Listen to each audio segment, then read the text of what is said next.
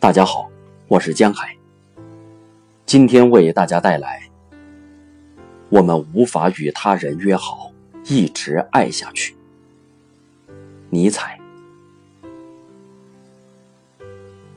让性欲支配身体是极其危险的，因为性欲会成为维系两人的唯一纽带，而真正的纽带——爱，则会被人忘却。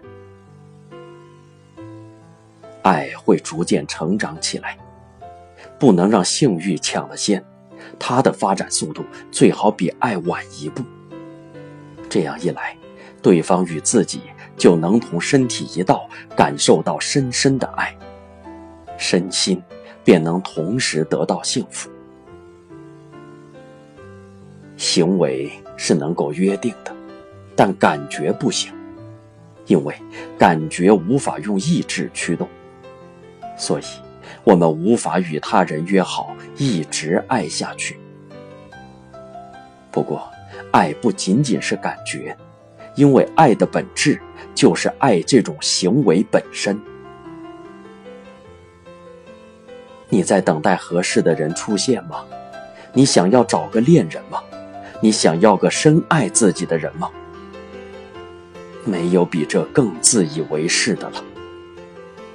你有没有努力成为一个好人，让更多的人喜欢上你？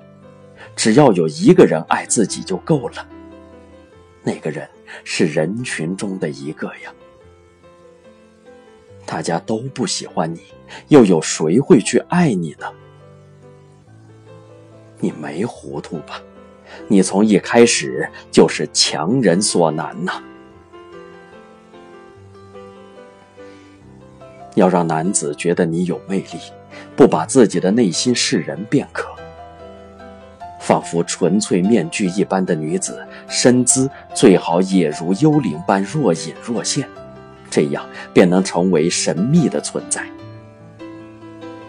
男子们的欲望受到刺激，他们蠢蠢欲动，开始探究她的真心，他们不断探索她究竟拥有怎样的灵魂。使用这种方法，能令众多人为你所倾倒。演员就是如此，他们的职业特性决定了他们必定是幽灵般的存在，所以才会如此富有魅力。而独裁者、邪教教主则将这种方法用到了极致，其后果也最为恶劣。如果你犹豫是否应该结婚，那就请静下心来，问自己一个问题：年过八九十时，自己能否依旧与对方交谈甚欢？两人在漫长的婚姻生活中会经历种种，但那些只是暂时性的，总有一天会烟消云散。然而，两人之间的谈话。占据了婚姻生活的大部分时间，而且年岁越高，对话的时间也会越多。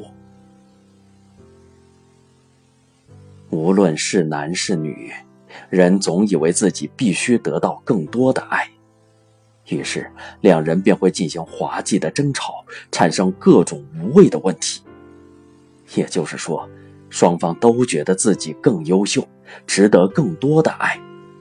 双方都沉浸在一种自恋之中。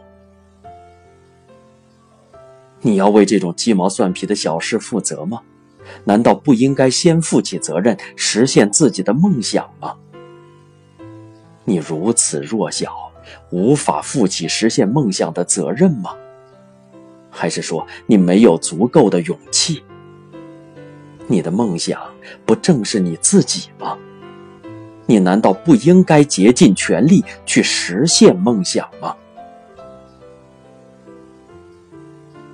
女子每忘却一分魅惑男子的方法，便多憎恨他人一分。爱，便是理解同自己活法不同、感知方法不同的人，并为之喜悦。